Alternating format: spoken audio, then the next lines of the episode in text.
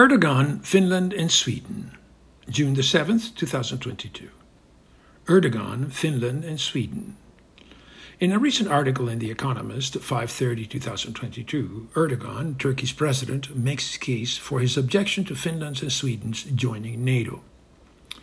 He says that the PKK, Kurdistan's Workers' Party, an adversary to Turkey in a 40 year long conflict, should not be allowed in those Nordic countries because they are a terrorist organization, having been so labeled by the EU and the US.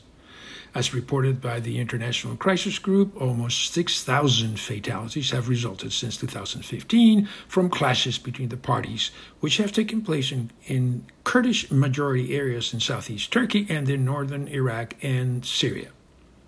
Complicating matters, the Kurds have been allies of the U.S. in the fight against ISIS in the region.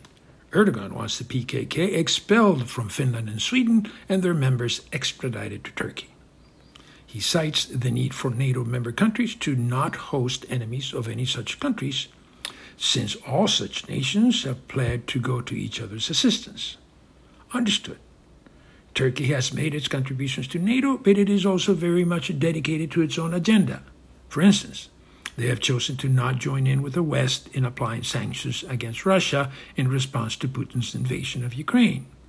Some years ago, they chose to proceed with buying Russian missile systems, much against NATO's objections, who argued the joint operation of such equipment would create vulnerabilities for NATO. Erdogan also wants Finland to lift a ban on Turkey's purchase of weapons from them.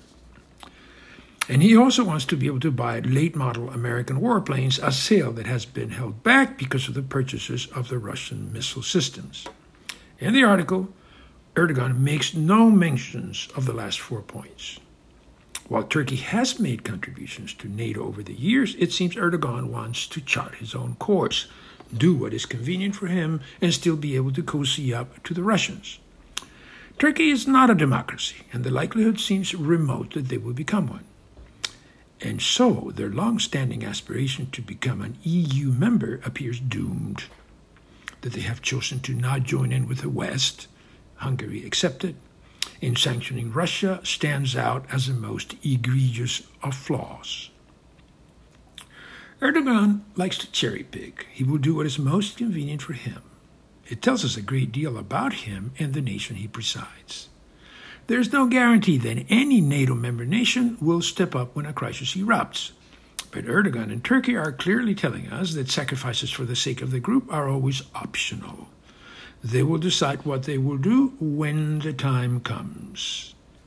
He is an ambitious man. He is bent on remaining in power and on extending his reach into Africa, Libya, Sudan, and the Middle East. Becoming a regional power seems to be his greatest ambition. Whereas I agree that no NATO member nation should host organizations active against a member nation, more so when they have been designated terrorist organizations, Erdogan's resistance to Finland and Sweden joining, in light of his past behavior, is not justified.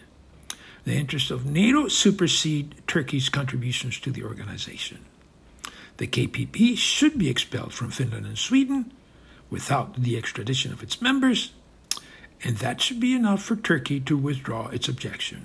Should that not be enough, maybe NATO should do without Turkey. Oscar Valdes, Valdes with an S, oscarvaldes.net, also on medium.com, anchor.fm, Buzzsprout, Apple, and Google Podcasts. Thank you and good night.